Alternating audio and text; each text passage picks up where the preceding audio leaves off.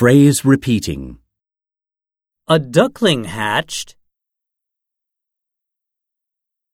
in the barnyard. It was too gray,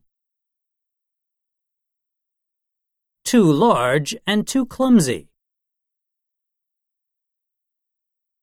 The other animals mistreated him, so he left. Almost a year later, he saw some beautiful swans in a pond. He was afraid to approach them,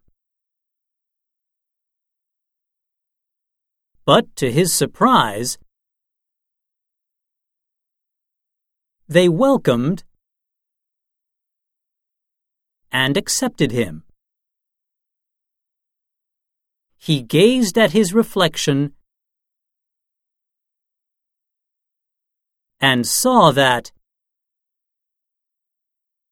he too was a beautiful swan.